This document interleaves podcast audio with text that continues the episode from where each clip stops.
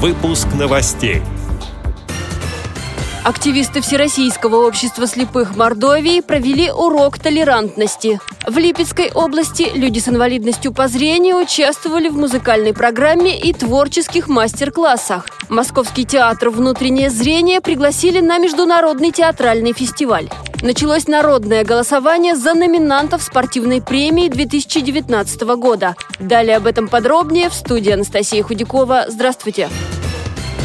В Мордовии Темниковская местная организация ВОЗ отметила День белой трости, приуроченный к Международному дню слепых. На праздник пригласили также представителей общества слепых Теньгушевского района, школьников и студентов. Мероприятие началось с открытого урока толерантности, чтобы воспитать в подрастающем поколении желание помогать. Детям рассказали, как незрячие учатся, показали наглядные пособия, алфавит, выполненный рельефным шрифтом и письменный прибор по Брайлю. А потом практика. Ребята прошли квест с завязанными глазами, определяли на ощупь предметы и двигались по заданному маршруту. На праздник в общественную организацию юные гости пришли с подарками. Каждому они вручили прихватки рукавицы, которые сшили сами. Также они подготовили небольшой концерт, читали стихи, исполняли песни под гитару.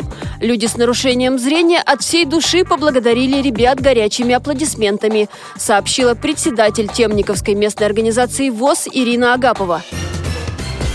В Липецкой области к Международному дню слепых также приурочили встречу. Грязинский филиал ВОЗ подготовил программу «Глаза не видят красок мира, зато их чувствуют сердца». Самых активных отметили благодарственными письмами президента Всероссийского общества слепых и Грязинского филиала.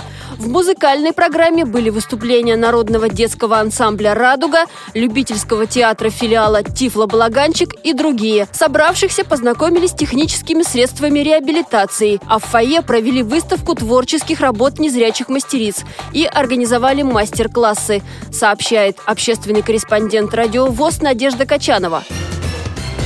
Московский театр «Внутреннее зрение» прошел конкурсный отбор и выступил на смотре профессиональных коллективов. На 23-м Международном театральном фестивале Достоевского в Старой Руси театр представил постановку классика «Село Степанчикова и его обитатели». Волнение не помешало артистам, а успех вдохновил на новые высоты. Подробнее рассказала главный режиссер и руководитель театра Виктория Доценко. Когда мы взяли Достоевского, я думала о том, что вот нам бы хорошо попасть на этот фестиваль. Это была такая тайная мечта, что поставив Достоевского, съездить на этот фестиваль. Поэтому я узнала, когда нужно подать заявку, и подала заявку, выслала видеозапись. Не особо, честно говоря, рассчитывая на успех, но потому что это фестиваль профессиональных театров, у нас театр любительский. И мне вдруг в в середине сентября звонят и говорят, что мы в программе фестиваля. Был полный зал, очень теплый прием. Критика Ирина Алпатова, московский критик, она говорила о нашем спектакле сказал, что его можно поставить в ряду других спектаклей фестиваля и сравнить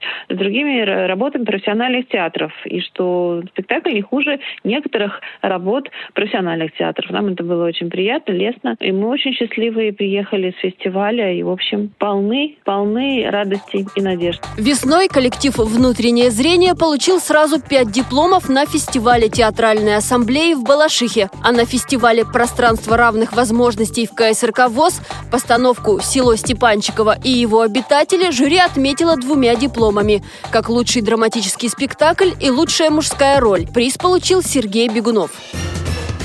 На сайте Национальной спортивной премии идет народное голосование. Предлагают выбрать лучших в спорте высших достижений и адаптивном спорте, отметить достойных за вклад в развитие физической культуры. Всего 11 номинаций. Премию учредило правительство России в 2010 году. Кроме народного голосования, лучших также назовет экспертный совет. Затем результаты суммируются. Лауреаты станут известны 12 декабря на награждении. Торжественную церемонию покажет Первый канал.